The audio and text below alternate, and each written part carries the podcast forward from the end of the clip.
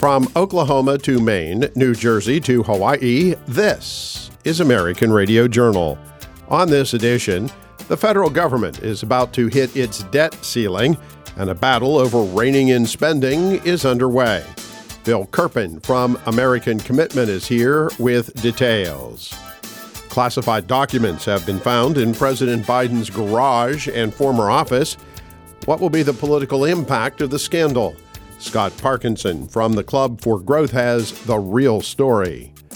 The Biden administration is considering a backdoor regulatory maneuver to effectively enact a carbon tax. Eric Boehm of Reason Magazine talks with Bryan Riley from the National Taxpayer Union Foundation. And in state capitals around the nation, the annual budgeting process is getting underway. That is very different from what is done in Washington. Jonathan Williams from the American Legislative Exchange Council has this week's American Radio Journal commentary.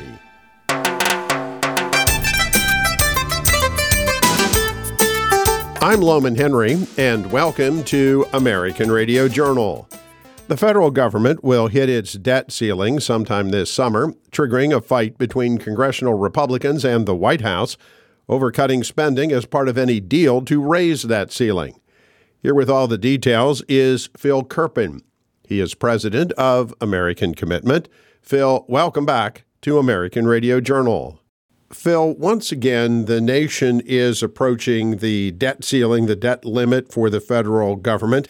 Give us the lay of the land as to the position that's being staked out by the White House and by Republicans in Congress.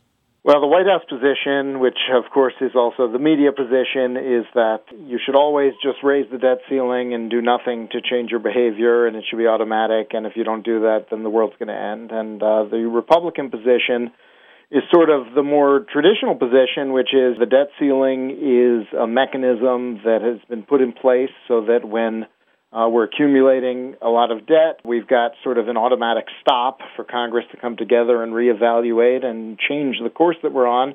And therefore, they want spending reduction since it's spending that's really driving the debt. We had the second highest federal revenue we've ever had last year. So it's really all the spending side that's driving the debt. And so the Republican view is let's do another deal, a deficit reduction deal. And of course, the last eight or ten deficit reduction deals we've had going all the way back to Gramm Rudman in the 80s, they've all use the debt ceiling as sort of the, the checkpoint and the leverage around which the deficit reduction deal was done. So we've got this circumstance where Republicans are saying, yeah, maybe we would agree to more debt, but we want to change the spending behavior. We want to have reforms attached to it so we're not just back in the same situation again. And uh, Democrats and the media and the White House are saying, no, don't even talk about the debt ceiling. Don't do anything except raise it with nothing else attached to it. And we're not willing to even engage in discussions about uh, reducing spending. How serious, how severe is the debt problem, Phil? I, of course, during COVID, we had all these massive spending programs. Uh, I would expect that our national debt is at an all time high. Yeah, the national debt's a little bit north of 31 trillion. It's on track for 32 trillion by the end of the year, and there's no there's not much relief in sight. Uh, spending is supposed to come down a little bit the next two years as some of the COVID spending eases, but then it starts rising again and just continues to rise for decades. The left, of course, is already painting doomsday scenarios. If you don't raise the national debt, the federal government's going to come to a halt, the economy is going to crash. Is that really true? When we hit that debt ceiling, does the federal government come to a screeching halt? Well, what they what they want you to believe is that the first thing the U.S. Treasury would do is not pay interest to bondholders, and so we would default on our bonds, and then we would have a financial meltdown in Armageddon.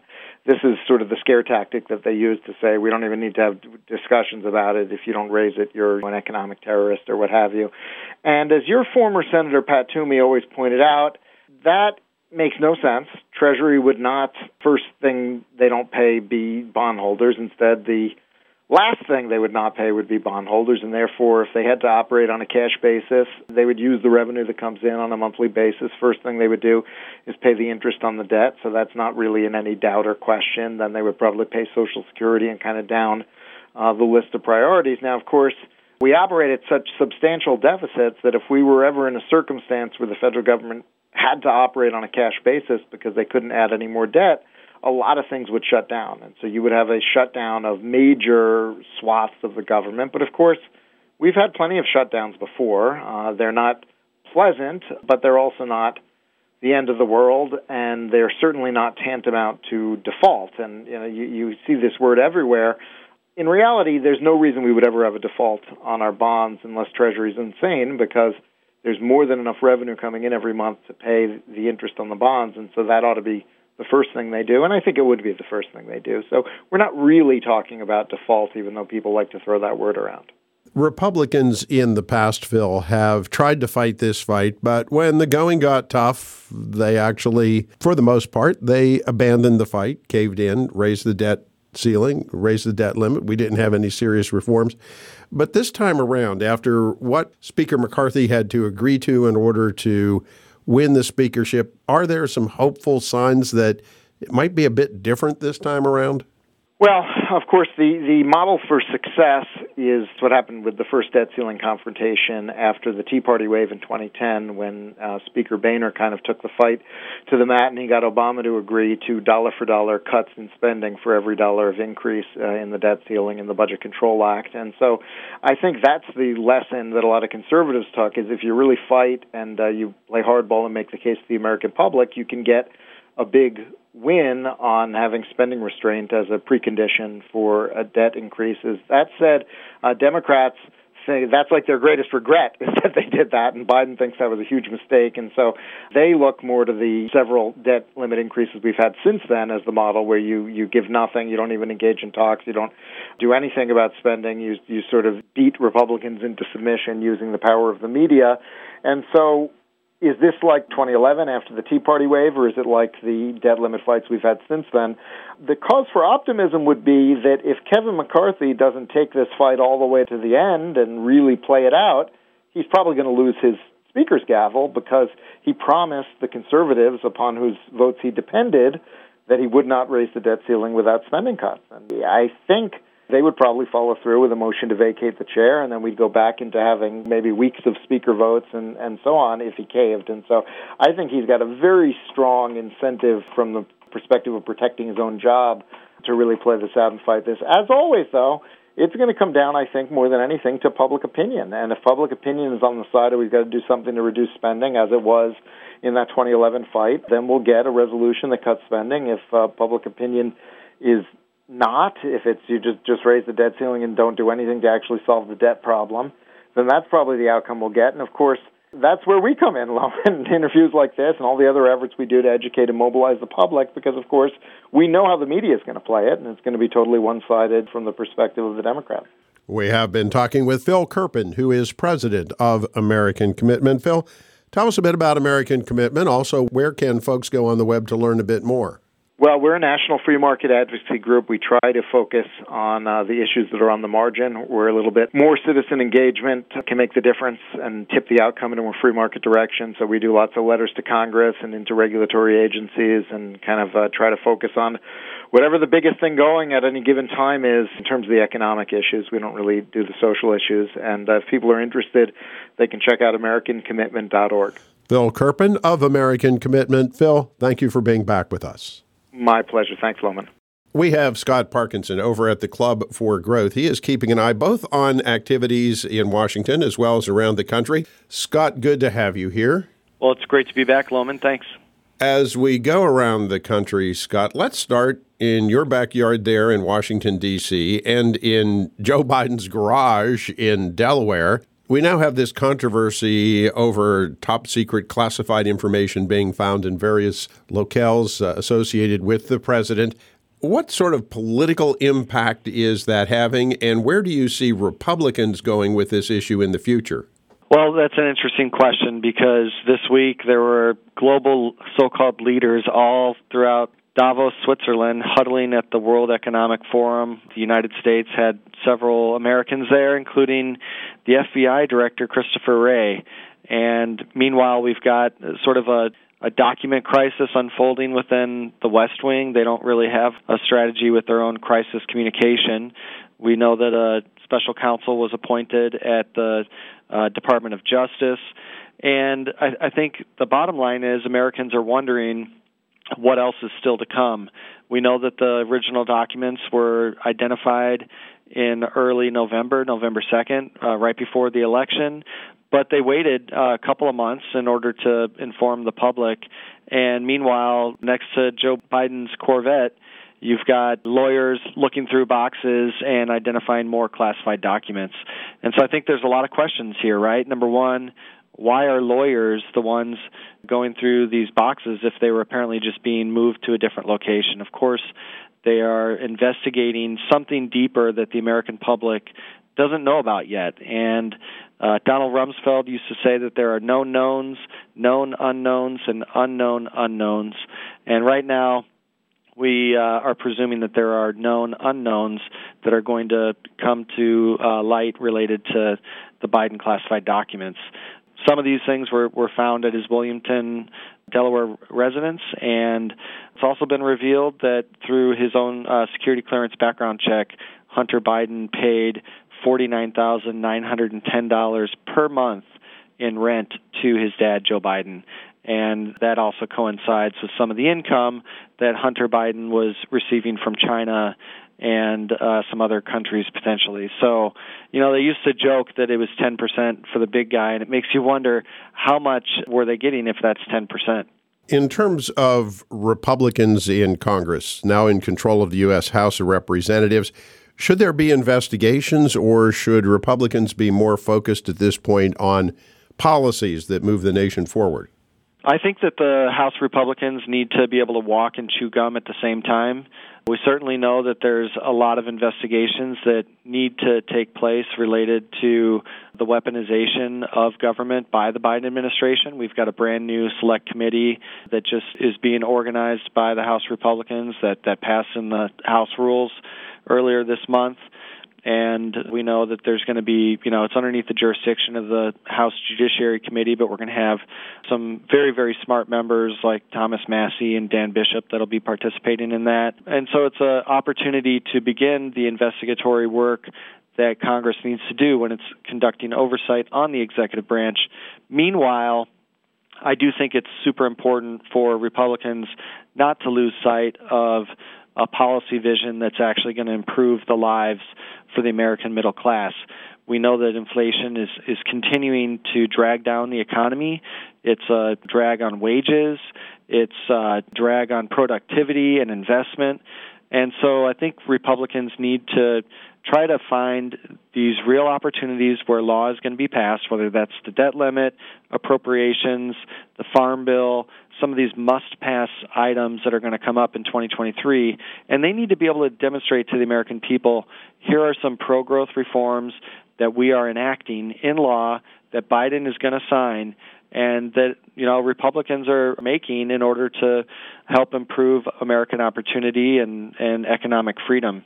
So there's a lot to be done. We certainly have to roll up our sleeves and, and get to work, but uh, here we are in the middle of January, and I think there's a lot of really hungry Republicans that have been sidelined for a few years underneath the Nancy Pelosi regime, and they're ready to go. Speaking of being ready to go, we never really get a break from the election cycle. The 2024 cycle is already underway.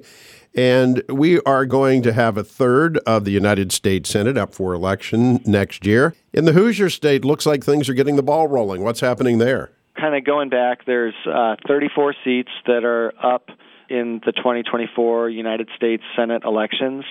20 of those are Democrats, 11 of them are Republicans, and three of them are so called independents. Kyrsten Sinema in Arizona switched to being an independent, and then we have Bernie Sanders and Angus King in Vermont and Maine that also run as uh, Democrat independents.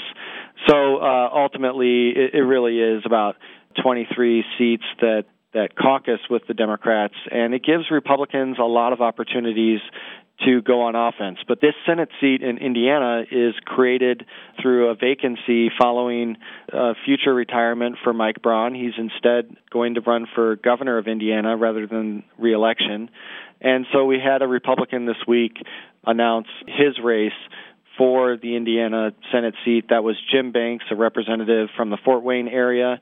Jim Banks was previously endorsed by Club for Growth PAC in 2016, and he's been a fantastic Republican representative, a fighter for conservative economic policies, and he's got a 93% on our foundation's economic scorecard. So, Club for Growth PAC earlier this week was pleased and proud to endorse Jim Banks for that Senate race the contours of who he's running against. There's a lot of rumors about folks like Mitch Daniels, uh, perhaps the current governor Eric Holcomb. We've got other U.S. representatives and former statewide officials that are taking a look at it. But I think everybody's sort of in a holding pattern as they wait to determine whether or not Mitch Daniels is going to make a run at this thing. Scott Parkinson from the Club for Growth. Scott, tell us a little bit more about the club. Club for Growth is a membership organization based out of Washington, D.C. Our membership is united in economic freedom and liberty and opportunity. We have over 500,000 members from all 50 states in the country. So you can actually sign up, become a member for free at our website, clubforgrowth.org. You can also learn about Club for Growth PAC, the part of our organization that makes endorsements in federal races, and see which candidates we're supporting this cycle. Jim Banks is the first one. Scott Parkinson at the Club for Growth, as always. Thank you for being here. Thank you. Is the Biden administration planning to enact a de facto carbon tax by regulation rather than by legislation? Eric Boehm of Reason Magazine learns more from Bryan Riley of the National Taxpayers Union Foundation. In the name of combating climate change, the Biden administration is considering a policy that would effectively be a backdoor carbon tax on American consumers and many American businesses. Hi, folks. I'm Eric Boehm with Reason Magazine. Thanks for joining us on this edition of American Radio Journal. My guest today is Bryan Riley. He's the director of the Free Trade Initiative at the National Taxpayers Union Foundation, and he joins us now to talk about the proposed carbon tariffs that the Biden administration could impose using Section 232. That's the same law that the Trump administration administration used several times to route around Congress and impose tariffs. And now Biden uh, trying to do the same. Bryan, thanks for taking some time and talking us through this. Yeah, thanks for having me on, Eric. Let's start with just what is a carbon tariff because uh, look, most people probably don't even think about tariffs all that often. Tariffs are, are taxes that are applied to imports into the U.S. In this case, though, it's not carbon that we're importing. How would this thing even work? Typically the government would try and calculate the cost of, of carbon involved in different goods that we import. So if we import, say, steel, it's very carbon intensive, so they might want to put a large fee on, on that import.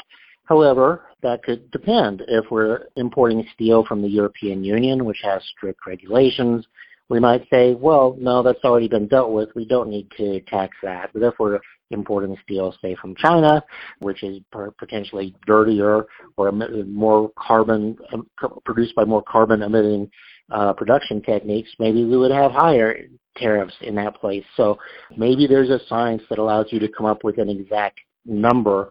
In all likelihood, it'd be a little bit of, of, of guesswork.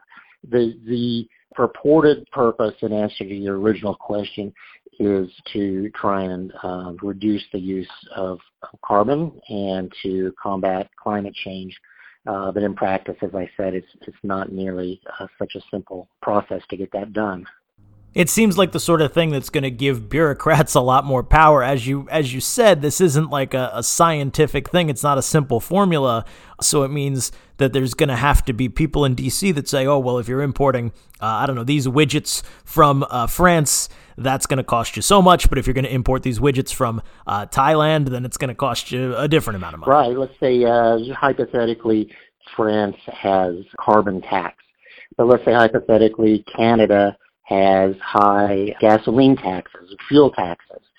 Uh, there's different ways of of taxing energy and carbon use. How do you figure out which one is right, and how do you figure out how to to uh, impose uh, the correct so-called correct tariff? It does lead to a lot of discretion, and I think many Americans, at least I hope, really are have some concern about government agencies or bureaucrats or regulators having too much discretion to, to do things and to interpret these rules in, in a way that may or may not be consistent either with, with what Congress wants to do or in this case, the Biden administration would be likely to just bypass Congress and do this unilaterally, and just and, and the regulators could run wild, and there would be much chance to do anything about it. So I think potentially that's where the biggest concern is. There's a lot of trade questions. You know, how does this violate direct trade commitments we've made with other countries? But really more fundamentally, is it just going to create a huge new regulatory bureaucracy that lets the government pick winners and losers? And uh, that would be certainly my number one concern. Yeah, and as you note, this is something that the Biden administration seems to be willing to do uh, and, and has the power to do without going through Congress. So that's, of course, a concern. We don't have a lot of time to get into all that here. But uh, I have another question, Bryan, that I wanted to throw in here real quick. We're talking with Bryan Riley. He's the director of the Free Trade Initiative at the National Taxpayers Union Foundation. And uh, I wanted to move a little bit away from the, the question of the tariffs specifically, Bryan, to ask about uh, you mentioned that this is a, a way of, of effectively kind of balancing balancing out carbon taxes between different countries. There is, I think, very little political appetite in this country for a carbon tax. Is it fair to think of this policy as a sort of backdoor way to impose a carbon tax on Americans without actually having to create a carbon tax? Yes, the short answer to your question is yes. Absolutely. It's a way for the administration potentially to impose uh, high taxes on imports. Americans are the ones that are going to pay those taxes. If you're a business or you're a consumer, you're the one that winds up paying the, the cost at the end of the day with no say from Congress, just an end run around Congress. And I don't, I don't, that's clearly not how things are supposed to operate. This is a policy that uh, the Biden administration indicated in December, just a, about a month ago, a little more than a month ago, that they were interested in pursuing. Uh, but we should be clear. I mean, this is not happening as of yet, but it seems like it's pretty likely to materialize in the near future, right? It's certainly been uh, kind of imminent on the forefront of things that might happen at any time. Uh, the fact that it that it has not been implemented yet uh, leads me to suspect that perhaps they are concerned about the pushback that they would get for, for various reasons. It's a new tax. It's a new tax imposed by really um, undemocratic means. So we do elect the president, but it's a tax that hasn't been vetted through Congress. So maybe cooler heads, so to speak, will prevail in, in the Biden administration and nothing will happen. I, I can't really predict the politics, but I know that there, a lot of work has gone into this, not just in the United States, but working with European regulators as well. So, so it could happen any time. It's just uh, wait and see could be one of the big political fights of 2023, uh, one that you probably haven't heard a lot about yet, but certainly something just over the horizon at the moment these carbon tariffs. Bryan, that's unfortunately all the time we have for today. Thanks for taking some time with us. Thank you. And again, that's Bryan Riley. He is the director of the Free Trade Initiative at the National Taxpayers Union Foundation. Check out their work online at ntu.org. A lot of fine work there on a variety of topics. For Reason Magazine, I'm Eric Boehm. Check out our coverage of what's going on in Washington and around the country this week at Reason.com. And catch me right back here next week on another edition of American Radio Journal. California's history of overspending and a reliance on undependable forms of taxation has created a huge budget deficit as we learn from Jonathan Williams of the American Legislative Exchange Council on this American Radio Journal commentary. With the start of 2023 comes the start of many legislative sessions in state houses across the nation. As a result, each state will begin the process of putting together the state government's budget.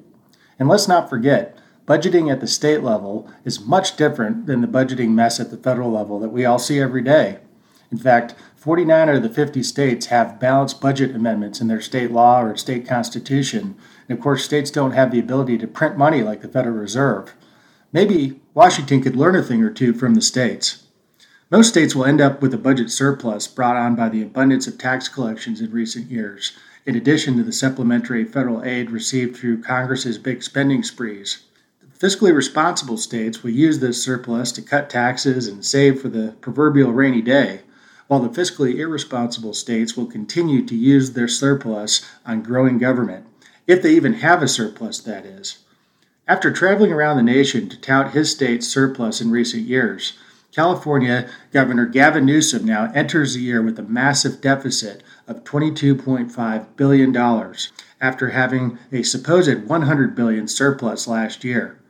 Compare that to the fiscally and economically free state of Texas, a state that routinely proves that fiscal responsibility matters. And this year, Texas is reporting a nearly $33 billion surplus.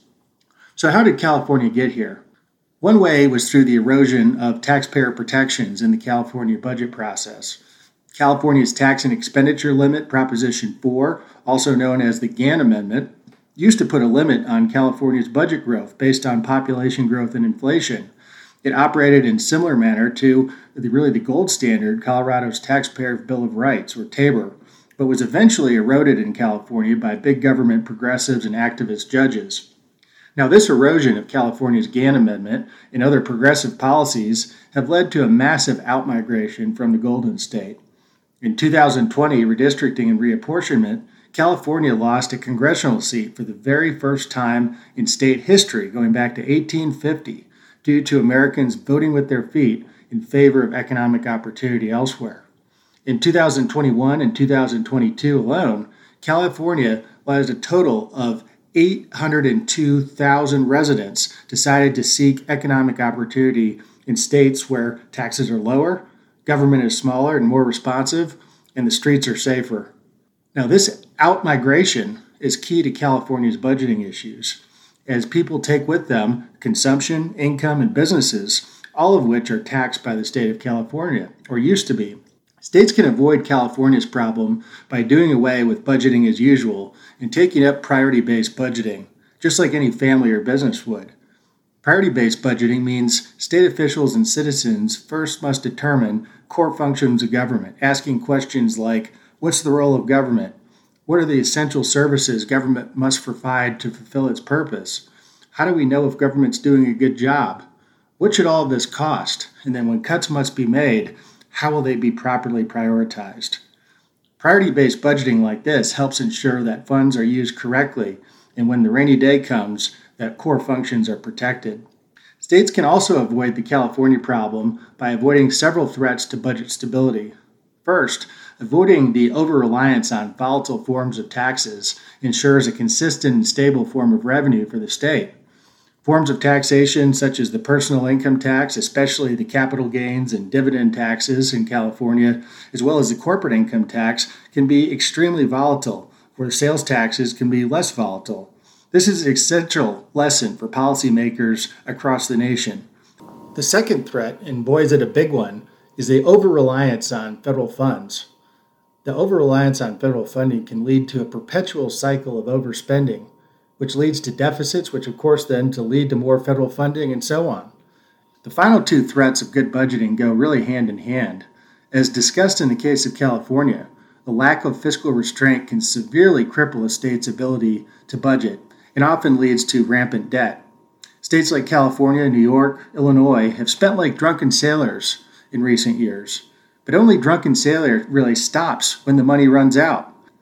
Proper fiscal responsibility, written into law, such as Colorado's Taxpayers' Bill of Rights or other limits on taxing and spending, can really help to restrain these government spending sprees. A great way to see how these common sense spending limits could help your state, go to our interactive website, fiscalrules.org.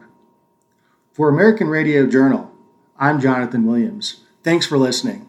American Radio Journal is heard on public affairs minded radio stations all across the country, including WQST AM in Forest, Mississippi, KLWD FM in Gillette, Wyoming, along with KWCF FM in Sheridan, Wyoming.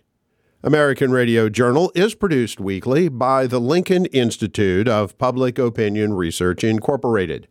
The Lincoln Institute is completely funded through the generosity of individuals, corporations, and philanthropic foundations, which underwrite the costs of this program.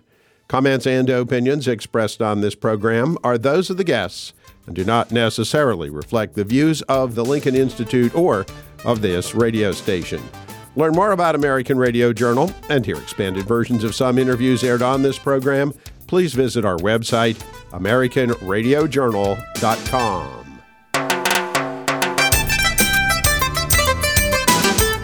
I'm Lowman Henry. Thank you for listening to American Radio Journal.